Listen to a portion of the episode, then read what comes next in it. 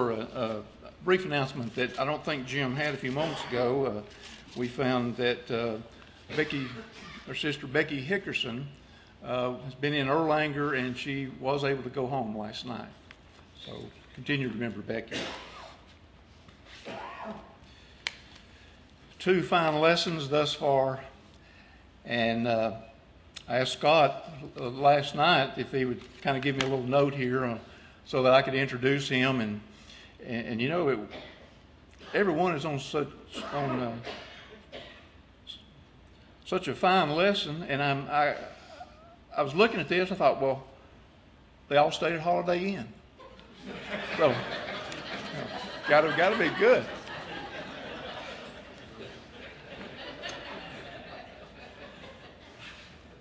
I want to say that uh, what an uh, enjoyable couple we, we have with us this morning. Uh, we, we had a good time yesterday evening. Scott Harp is a native of Haleyville, Alabama. He's married to a, a New Zealander, uh, Jeannie Hubbard, 31 years. They have three children, one grandchild with two on the way, two grandchildren on the way. Fantastic. Scott is a graduate of Heritage Christian University uh, he operates, as Jim mentioned earlier, website, therestorationmovement.com. You may want to write that down, restorationmovement.com. He is in his eighth year as minister of Buford, uh, Buford Church of Christ in metro Atlanta, Georgia, and he teaches in three different schools of preaching. Someone mentioned last night, well, Buford, that's where they made that movie about the sheriff, wasn't it? No, that's, that's the sheriff's name. we, uh, we also uh, want to mention, at, well, we'll mention at the close, but uh, as we dismiss after his lesson, Brother Leslie, uh, Tommy Leslie, will uh, have our closing prayer and also give thanks for the food. And uh, so much looking forward to hearing Scott. And if you will, come, come and teach us.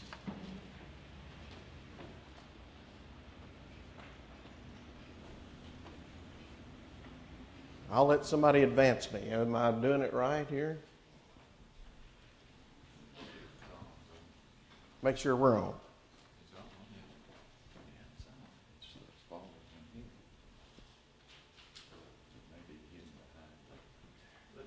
You'll crank me up. We'll we'll go. We'll move. Thank you so much for the invitation to come and be with you this uh, this morning. I have really been looking forward to the uh, the time that I could come and and, uh, and spend with you today. I, appreciate so much the, uh, the good work that these, uh, these men have done this morning. Uh, one of the things that I, I find it a, a, great joy as well is to do is to think about and to read about the restoration movement, the good works that people have been done. And I don't know about you this morning, but I have felt like a kid in a candy shop. I've just enjoyed everything I've heard and I've appreciated these things. I felt like I was just kind of walking down memory lane of some of the things that I've studied through the years, and I trust that you have felt that way too. Uh, folks, we are truly standing on the shoulder of giants. I mean, you think about all the work, all the hard work that's been done by so many great people, both men and women, through the, uh, through the course of time. Their example, their, their commitment to God, their sacrifice. It is truly a blessing and uh, it's an inspiration. It encourages to encourages us to live better lives, to be more convicted in our in, in, in our uh, our work of God. There is much work to be done. Uh, I'm a part of a group of men, uh, Brother Ansel Jenkins, uh, Brother Sam Hester, and myself, Brother Tom Childers, called Friends of the Restoration. We have a special page on Facebook that uh, people contribute things to. You can go, uh, if you're familiar with Facebook, you can go on. There are still some good things they do on Facebook, but you can go there and you can click on like, and uh, then, uh, then chances are you'll be accepted and you'll come in. And we just contribute. There's just different guys that contribute to things. When I think about the great work of brother, uh, some some that aren't with us anymore, like brother Adron Doran, brother J.M. Powell, and and uh, Brother B.C. Goodpasture, these men who loved restoration history. We just lost Brother J.E. Choate just a few weeks ago. and you think about the, the great writings that they wrote and all the good work that they did, can't help but be impressed with the fact that um, we have a great, a great tradition, we have a great past. Well, can they see it though?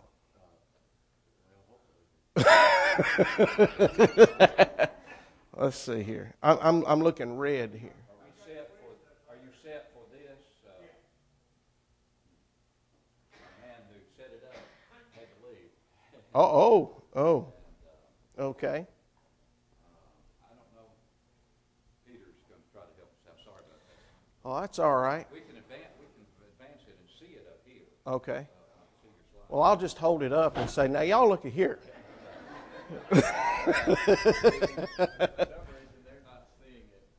Uh, It should be there, right there. okay.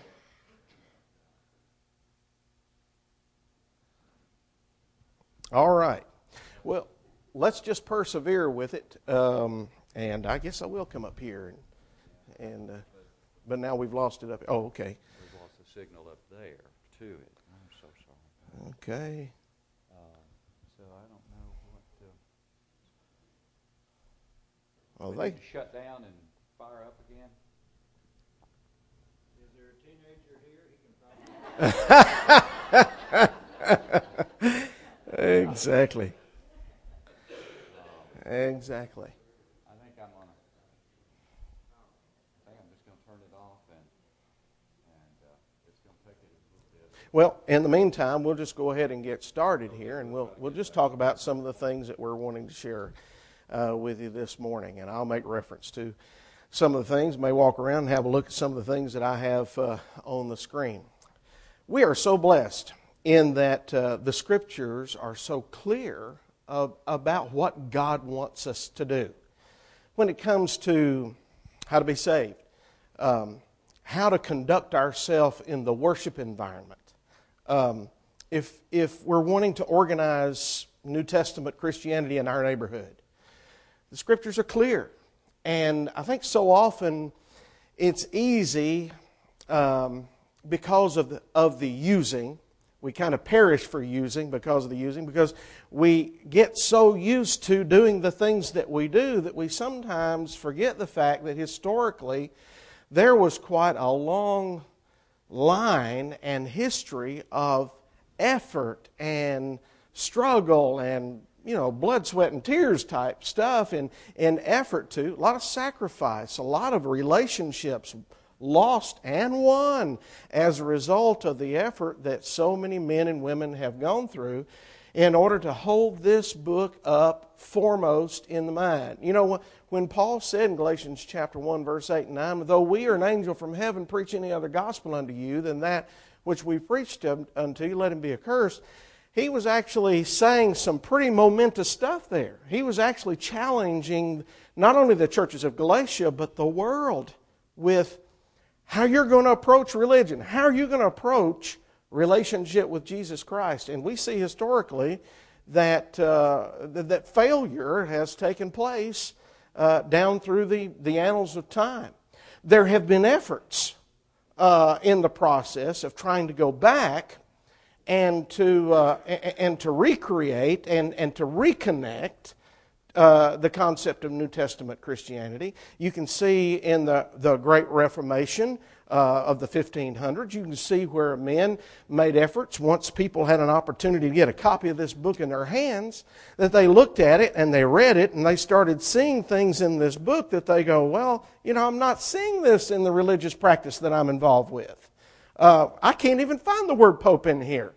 And all this, and, and we've got one, you know, and we've got others trying to get into that position.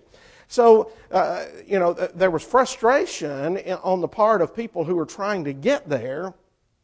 And every time someone did, like the Martin Luthers and the, uh, the Zwinglis and the John Husses and the, even the John Calvins, uh, you know, these were men who raised up and they said, look, we got to go back to the Bible. We got to go back to the Bible. John Wycliffe, he's English uh, reformer. We got to go back to the Bible and, and listen to the things. And that's what got a lot of them in trouble. Got a lot burned at the stake, and a lot because what they were doing is they were standing up and saying, God has a pattern. God has some truth here in this book that you need to know about. And, uh, and we need to follow it, and we need to follow it alone, because if we do what it says, then we don't have, we don't have anything to worry about. We can cut through our opinions. We can cut through, well, this is what uh, Pope Pius X said, and this is what, you know, so and so said. And, and it, all of a sudden, uh, you know, you can wade through such a, a great amount of different opinions, scholarly opinions, and you can just go to the back, back to the book and just say, well, this is what Jesus said. Uh, this is what Jesus directed the apostle, uh, apostles to reveal. And so, great, great blessings that we have in, uh, what, we, uh, what we have in the restoration movement because you actually see a development where men, in coming to this country, and founding this country, kind of throwing off the shackles of denominational, uh, denominational oppression and settling here. Many people who settled in the Wild West, like Alabama and Ohio, back in those days, they, they, uh, when they settled, oftentimes, you know, they left those established churches in the East uh, and their hierarchical structures, and all they had was, was their Bible and maybe their creed book. It was uh, or, or, a song book that, that, they would have. But they would get out there on the Western Reserve and, and, and out in the far flung regions, and, and oftentimes th- they just had just, just a few people. And so uh, you had people that represented various different faiths, various different uh, uh religious persuasions and, and, they were out there and, and, and they wanted to worship together, just, just like over here at McMinnville. Uh, they're just south of there in, a little community called Viola, the old Philadelphia. How many of you have been out the old Philadelphia meeting house? Look, that thing is so close. You need to go over there and see it. It's a beautiful old place. Um, um, Brother uh, uh, Sewell was there. Uh, uh, Jesse Sewell is buried in that old cemetery behind the uh, the church building there. And, um, and he just did some, some, some marvelous work, but that, that work was settled around 1805 by a group of individuals that uh, came along and said, you know, we represent different uh, religious backgrounds. Um, how can we meet together? How can we worship together? And there was a group of, uh, uh of brethren or a group of people that were, were there some think that they were probably from the O'Kellyite movement over North Carolina. And, uh, and they said, Well, I'll tell you what we could do. We could just do what this book says. And if we can find it in this book, then let's do it. And if we can't find it in this book, let's just, let's just leave it out. And people in the community said, Well, yeah, that's not a bad idea. And so they started worshiping together. And to this day, of course, that church, I mean, no one meets there on a regular basis, but it's a landmark of expression that says there is pattern in the New Testament that can be found, that can be followed, that uh, can work if we'll commit ourselves to it. Well, let's see. Let me just look back here a little bit. Huh? Okay. Well, let me let me back all the way up to the very beginning because I want to go I want you to get, I want you to see my pictures. I got pictures, man. I put those things on here. so, uh, as was mentioned before, uh, you know, I felt sorry for Brother Rutherford because, I mean, how do you select uh, men? And he did just such a, such a capable job, and of course, Brother Wesley as well, in defining principles that, that uh, help us to really know what to do and, and, and how to do it. But when you think about some of the work, and I've just got a, a few here on, on, the screen, you think about what they did and kind of what they said and what their life's aim was, and, and it can't help but move you to, to want to appreciate uh, their sacrifice and want to follow some of their example as well. Now, I want to move through some of the points concerning the pattern. I don't think that I'm exhaustive here in any way, shape, or fashion in, in focusing on the pattern. I think we do understand what we're talking about when we're talking about pattern. The things we do, we do because we find book, chapter, and verse for it. Uh, and if we don't, we can't find book, chapter, and verse for it from the, from the Word of God, from the New Testament, then we leave it out. Kind of like that mentality that I said took place over there um, at uh, near McMinnville. But for instance, defining pattern through frustration with man made systems. That, that seems to be something that the early restorers of New Testament Christianity were dealing with. They were frustrated at the fact that there was something lacking from before. You know, we heard about Thomas Campbell and the work that he did, and uh, we, we, we, see the, the efforts that, that, he, that he made in coming out of Presbyterianism, and we can't help but be impressed with his life and his example. We had reference this morning to, um, to uh, well, I keep going too fast here. I will back up a little. One more. Please. There you go. we, we referred to the, uh, the comments that he made about speaking where the Bible speaks and remaining silent where, where it is silent. It was there in the summer of 1809, there in around Washington, Pennsylvania, uh, there that uh, he had worked his way, as we heard so capably, uh, out of uh, out of Presbyterianism. He had this uh, group of, of people who were good friends of his there, the Christian Association of Washington. Uh, they'd gotten together and they were trying to figure out what to do, what direction to go.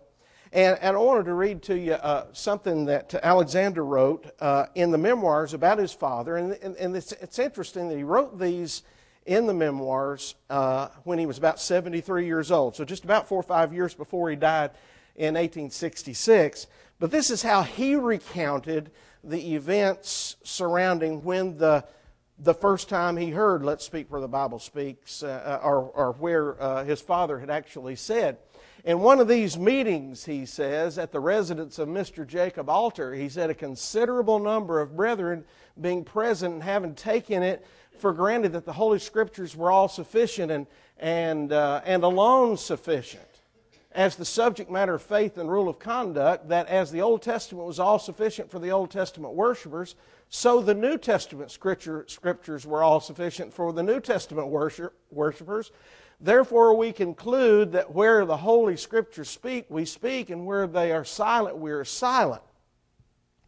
Now, remember, he's 73 years old, and he's reflecting back on events that took place in the summer, early summer of 1809.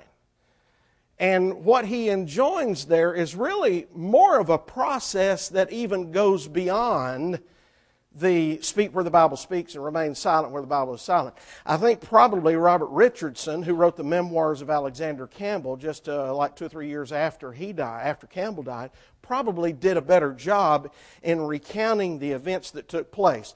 But what I, what I want you to see is the fact that Campbell actually, he says, makes this distinction. Old Testament was all sufficient for the Old Testament worshippers, and the New Testament uh, scriptures were all sufficient for the New Testament worshippers. Listen, when he said, We'll speak where the Bible speaks and remain silent where the Bible is silent in 1809, they had not established in the process of their development as a movement the idea that Old Testament spe- uh, people follow the Old Testament and New, people, New Testament people, uh, worshippers, follow the New Testament.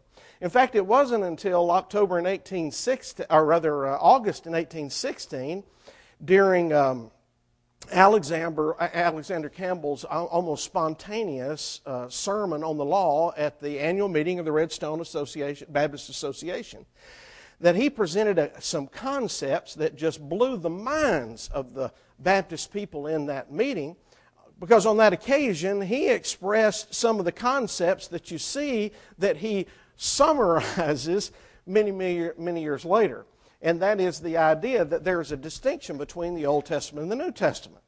In reality, what was taking place as far as a pattern is concerned, there was no pattern. I mean, people wanted to be Bible Christians, they wanted to follow the Bible.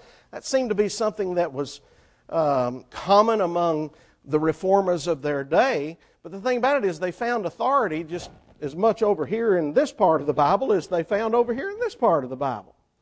And so it wasn't until that great sermon on the law that Campbell really challenges people to realize that, you know, Moses had his law and those who were under that law followed him, but the law was weak and that it could not take away sins. You get over into the New Testament, a different testament, the testament that is of Christ, and then you see a new pattern, a new following uh, approach for the people of God. And so, where we find our authority for how we do the things we do, we're going to find it over here. Now, he wasn't discounting over here this information. You know, Paul said in Romans 15 4, these are written for our learning, that we through patience and the comfort of the Scripture might have hope. But what Campbell was saying here, we find the authority from the New Testament. So, what you see, and this is one of the struggles we have as historians, kind of putting everything in its place at the right time. And, his fa- and Campbell, Alexander Campbell, was doing this in re- retrospect as he was trying to remember the events at 73 years old of things that were going back in early in the summer of, of 1809. And so he was simply saying where they were getting to was the fact that, and, uh, and here was the point here, we're going to speak where the Bible speaks and remain silent where the Bible is silent. Well, there was a very staunch um, seceder in the crowd by the name of Andrew Munro. He was a, uh, the postman of, Can- uh, of the town of Canonsburg, just a little south of Bethany. And he was there on that occasion, and he heard the, the idea of speaking where the Bible speaks and remaining silent where the Bible is silent. And he said, uh, Well, there goes infant baptism. Well, I'll tell you what, it's like a hush in the crowd. It was almost like everybody got sucker punched because, see, that was the way that they all thought. And it was almost like you could see Thomas Campbell thinking about it, and he said, Well, he says, if we can't find infant baptism in the scriptures, then we'll have to not do it. Well, I mean, it said there were some people there that just kind of walked off into the woods and cried like babies. Because what they were looking at is turning their backs on everything they knew to follow this pattern and this pattern alone.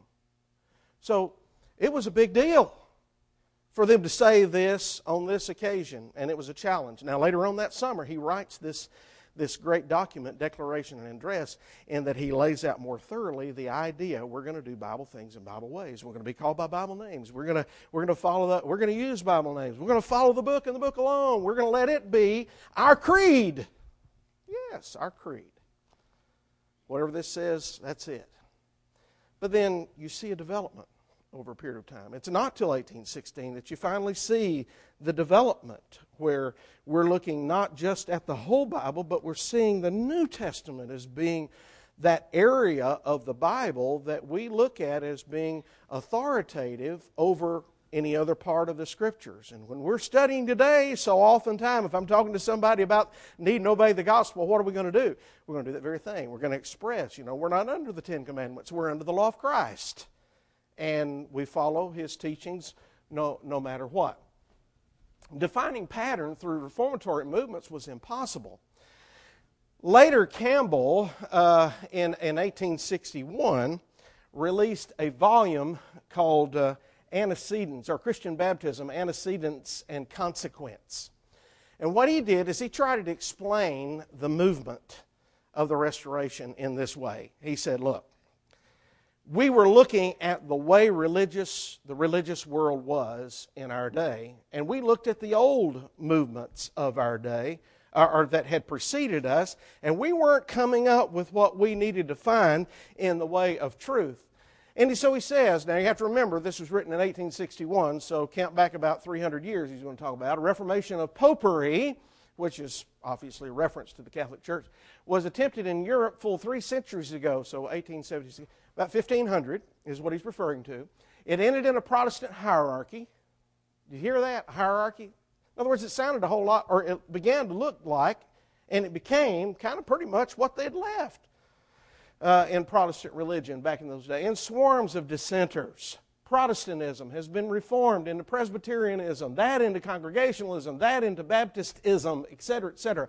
Methodism has attempted to reform all, but has reformed itself into many forms of Wesleyanism. None of these has begun uh, at the right place. You see that? None of these has begun at the right place. All of them retain in their bosom, in their ecclesiastical organization, worship, doctrines, and observances, various relics of popery. They are, at best, but a reformation of popery. In other words, all they've done is just reform the, the Catholic Church. But he says uh, they are, at best, uh, um, uh, but a reformation of popery, and only reformations in part. He said the doctrines and traditions of men yet impair the power and progress of the gospel in their hands. This gospel is the power of God into salvation. That's what Paul said, Romans 1, verse 16. What could, the only thing that could keep this book or keep this message from being able to reach its greatest uh, limits was when men come in and weigh in on how we ought to apply it. And that's what he's saying was taking place in denominationalism during that day. And therefore, as communities, they are not distinguished by the ancient piety, uh, the zeal, and the humanity, nor for their efforts and success in evangelizing the world or at home uh, abroad. So he says, from a full survey of the premises of ecclesiastical history, in other words, we've taken a look at the whole history of, of Reformation and, and, and, and what men have tried to do.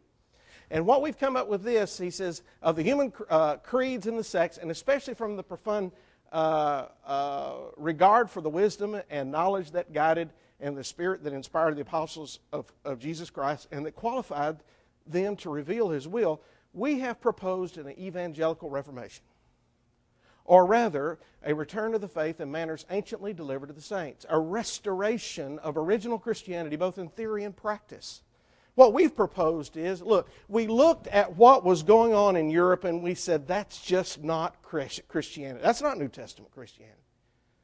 Uh, uh, uh, they, haven't, they haven't recaptured the evangelistic fervor, they haven't recaptured the order, they haven't recaptured the concept of pattern that was in the New Testament. All they've done is really, they've just remade the wheel.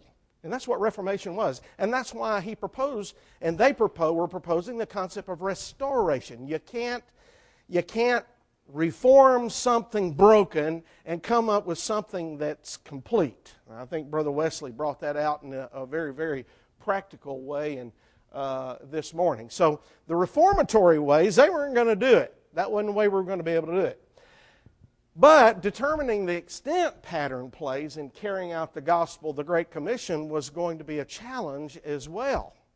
Now, because you've got some things in the gospel uh, challenge that uh, falls into the area of what God has specifically said we must do, and that is to carry the gospel to the whole world. But this word G-O here, boy, people have played with that word, and they've done some really amazing things, uh, and some things that are not in keeping with, uh, with God's word. So we persevere.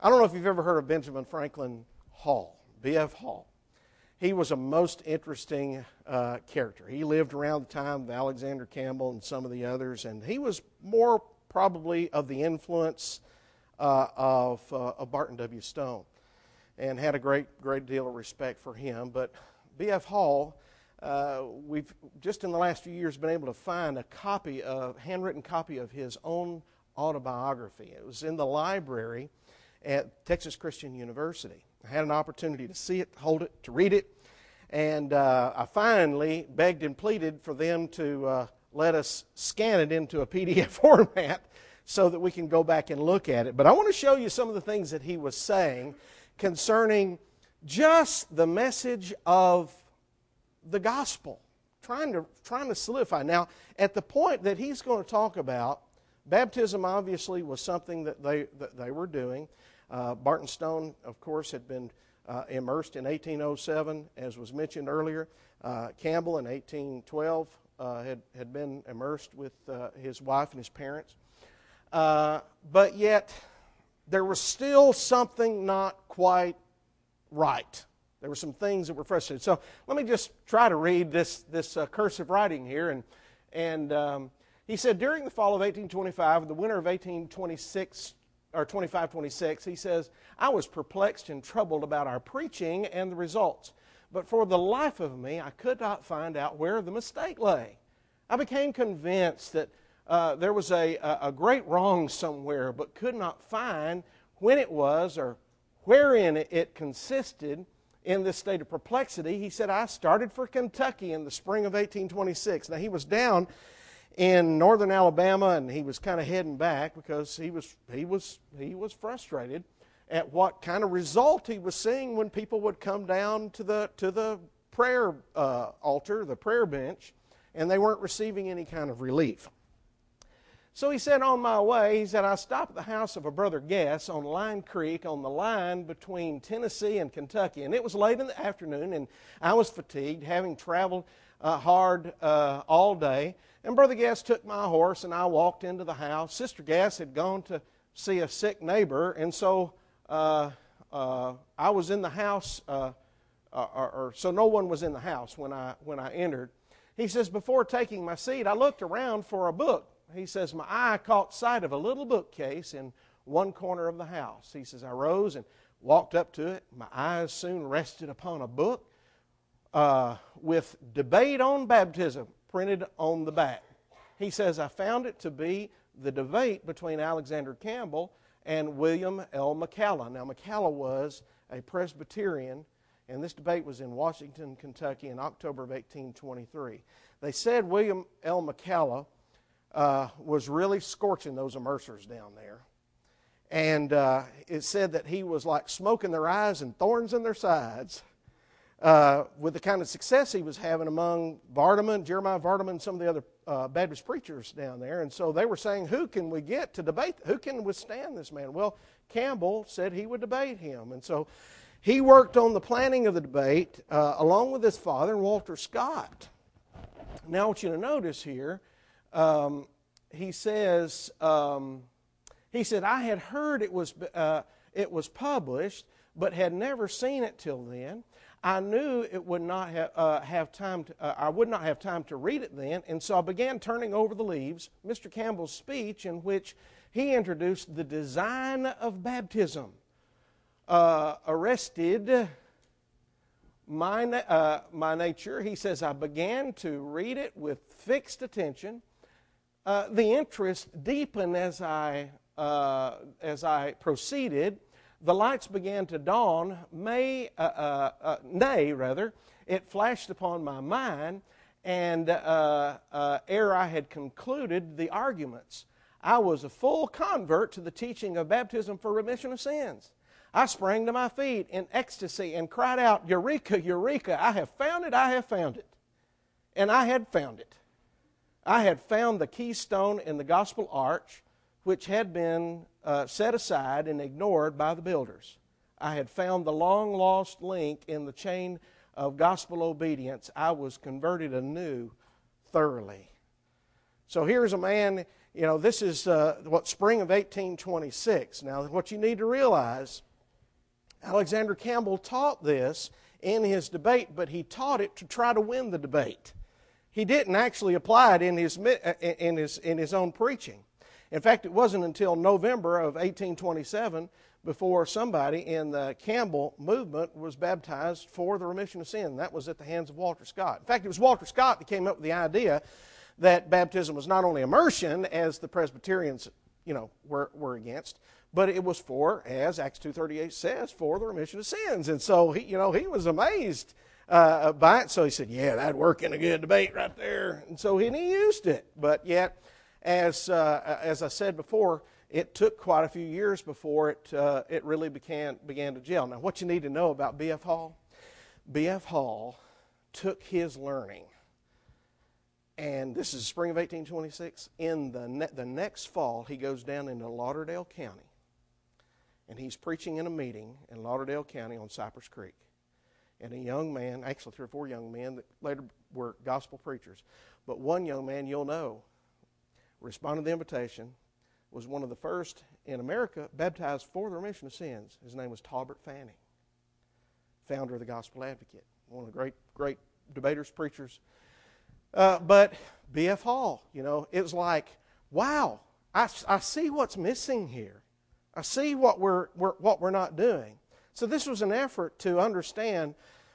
You know, it's like they, they had part of the pattern, they had the immersion right, but they weren't doing it. They didn't understand why they were doing it. I mean, you know, they still had so many outside influences. And so finally, when he realizes, man, he goes around and he starts saying, You need to be baptized for the forgiveness of your sins. And I'm telling you, people began responding uh, in a wonderful, w- wonderful way. So, great things were happening.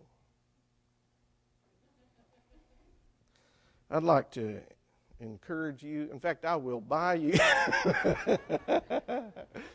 okay, brainstorming. Brainstorming about how you go about baptism. Uh, you know, how do you convert the world? How do, how do you do things in Bible ways? How do you do things according to the pattern? How can you do things that, you know, maybe you know, you want to keep within the will of God and do things the way God wants you to do it, but you got, you, you know, you want to be careful with it. Now, Tolbert Fanning was kind of living in that stage where he was trying to do this, this very thing. He had started a little school there in, in, uh, in uh, Nashville, Tennessee called Franklin College in 1845. And he was thinking, man, I need some students and I need some money. And so he thought, let's have a meeting. We'll bring people from all over the state and we'll have them come in representing from all the state. And he said, We'll talk about how we can evangelize, how we can build the church up, and how we can help education in this state. And so he had motives. But I want you to read what he wrote in, the, in his paper called The Christian Review. He says, The ordinances of the gospel and the Christian uh, government are settled questions. Yet the children of God are required to exercise their worldly wisdom as to the manner of employing their resources to advance the cause of God. Essentially, what he was saying here is we've got the word go into all the world and preach the gospel. How are we going to figure out how to go? Well, Jesus went, maybe he walked, and maybe Paul went on a donkey. How are we going to go? And so let's all get together and let's talk about how to go because we're going to use our worldly wisdom. Now, what you, you might, and you don't want to miss this, is the fact this is 1847. Two years later, one such worldly wise organization came together in Cincinnati, Ohio, by the name of the American Christian Missionary Society. Essentially, what they did is we've got worldly wisdom, we're going to put our heads together, and we're going to figure out how to evangelize the world. And of course, what was wrong with the American Christian Missionary Society was the fact that not only did they evangelize, but they became a ruling organization in the church. And they began controlling churches. And uh, I don't know if y'all use this in this part of Tennessee, but they began dunning churches. They sent them bills. You're going to help this program, you're going to help this association to evangelize the world. Well, people very, very quickly saw that uh, that was something to get out of. Now, what you need to know is in 1849, guess who was on board number one in line? In fact, was one of the vice presidents, Tolbert Fanning. But when he started seeing what happened once worldly wisdom got together and, and thought about how to do things and how to really get the message out there, man, you talking about back spinning, buddy, he got out of that thing as fast as he possibly could and started writing in the Advocate. Now I'm not a part of that, and we don't need to be a part of that. And so, you know, uh, later on, he, I'd like for you to, to see another thing that he wrote um, uh, later. Tolbert Fanning wrote in, the, wrote in the Gospel of a planned preachers and elders meeting in 1856. And he says, now listen to the, uh, to, to the right, right. He says, Let this be the first meeting since 1842 for the purpose of the disciples consulting together the divine oracles in reference to God's ways and means to save the lost. So you can see a difference of attitude there.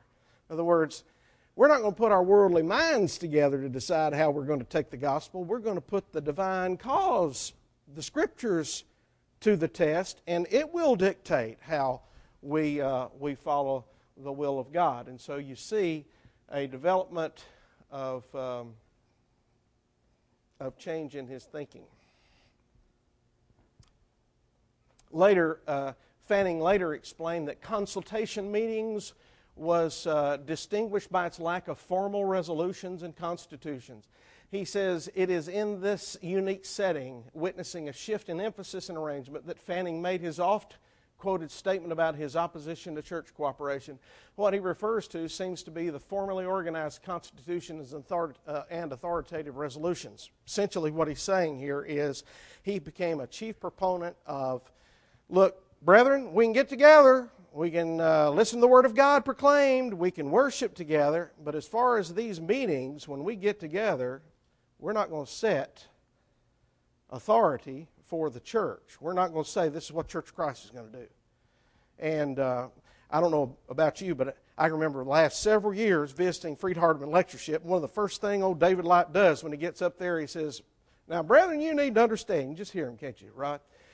Well, you need to understand we're not a, a governing authority on what goes on in churches of Christ.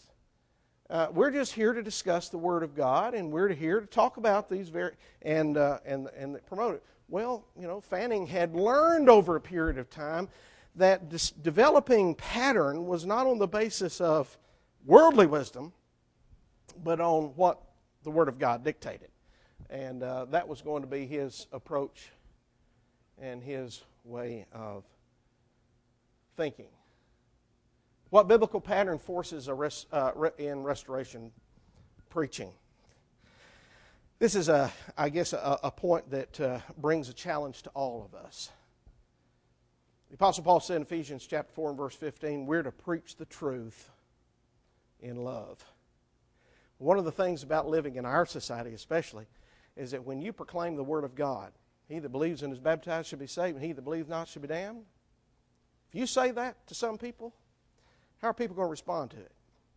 How dare he? I, that's his opinion. Who in the world does he think he is? Coming and telling me I'm going to be condemned. Uh, and it's frustrating as a preacher. Uh, preaching the Word of God on the first day of the week and trying to separate this wonderful message of the gospel that by its nature is condemning if you don't follow it, if you don't obey the gospel of Jesus. It's man's only way for salvation.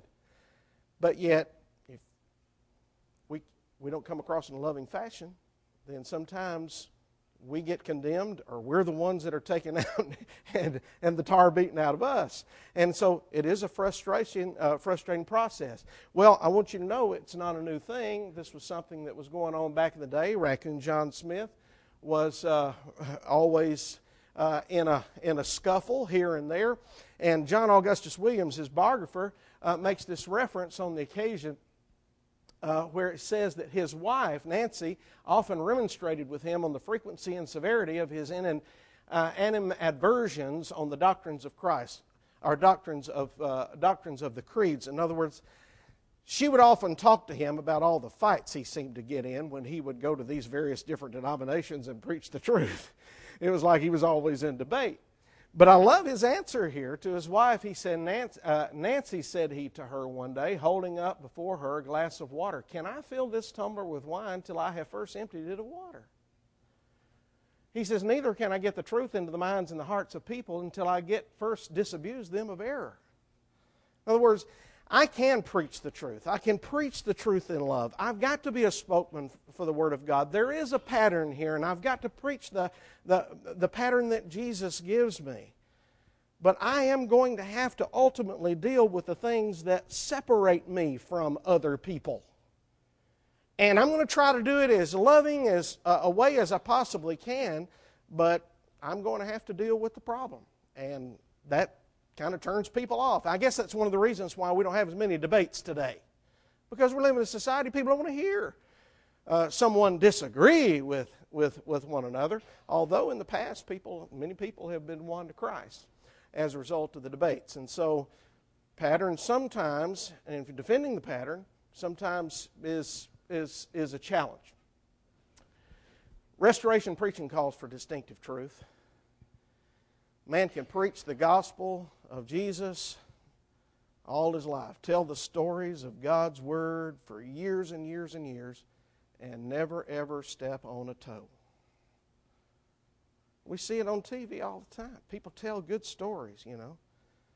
Right out of the Bible, and you go, wow, that was great. You ever hear one of those on the radio? You're riding down the road, you listen to it, and, and it's like, man, this guy must be from the church until you get right down to the end. and then you start hearing them talk, and you go, oh, oh my, my, my. Uh, what's going on here? Well, Brother V.P. Black, great, great gospel preacher, loved him so much, and I know all, many of you did. But Brother Black, at Freed Hardeman Lectures in 1982, he said the church in the first century was successful in evangelizing the world because it stood against sin. He said, if the church is sin infested, what message do we have to carry to the world? The world says, Physician, heal thyself. The only time that some preachers are ever definite in their teaching is when they're condemning those who are positive and condemning sin in and out of the church. The church is an exalted institution, it is the light of the world. The Lord tells us to, be light, uh, to let light. Uh, to let our light shine. God will not bless a church that is filled with sin. He must, we must remember that it is God that uh, gives the increase. 1 Corinthians chapter 3 in verse 6. So I think the simple message is this look, you can preach the New Testament, but if you never preach distinctive New Testament teaching, then you're missing what God has in mind. If you're not preaching what God says distinctively about what one must do to be saved, then you're missing the point. If you're not speaking distinctively about God's pattern as it has to do with how we worship God, then you're missing the point. Now, some of our uh, brethren, some of our, our, our Christian friends, I think are falling off on the deep end because they're, they're getting away from the idea of being able to find the New Testament as being authoritative in the way that they worship God. In that when they read in the Word of God that God says to sing, He doesn't have to fill that book with all the, all the reasons otherwise. He doesn't have to give us all. All He has to do is what He wants us to do. And we can come away with an exalted sense of thanksgiving just to have the honor of being a part of God's worship plan by doing things God's way. And so he admonished that, he encouraged that in his preaching, and he encouraged until his dying day distinctive gospel preaching. And um, it's a challenge, and uh, not every, everybody wants to hear it. I got one more point, I think, and uh, the lesson. Oh, there we are restoration patterns, specialization or preaching, preaching of the gospel. One of the things that you see so often with people is that they want to find their niche. They want to find what they can do. And, and, and God has blessed the church with so much talent. And there's so many good things that people are doing for the cause of Christ. And praise be to God that we have talented people doing great things. But you know something? We will never, ever, ever get beyond the basic pattern of responsibility that lies upon the shoulders of every child of God, and that is to preach the gospel. We have to preach the gospel. Well, it's always been a challenge. The restoration movement is filled with examples of people who had a challenge. James Alexander Harding, he entered Bethany College just after Alexander Campbell died. He came out educated. He went off into Kentucky and he started a school there, and he ran that school for a number of years. And uh, for those those period of years, he didn't hardly do any preaching. But boy, he was a successful teacher. He was, a, I mean, he was the the head of his school and just doing doing very well. But on one occasion, it's interesting. Harding makes this reference in his book Eyes of Jehovah. In the spring of 1875, uh, J. Harding was asked to preach a protracted meeting. He said he had no evangelistic sermons. And the brother responded, Why, you have been brought up in the church all your life. You have also attended Bethany College and have your degree. You've been preaching uh, since you were 19. If you can't hold a meeting, you ought to be shot. Now shut your mouth, get on your horse, and come out and hold that meeting. You know, we, we can have talents in a lot of different areas, and we can be extremely good in all those areas, and those are all good.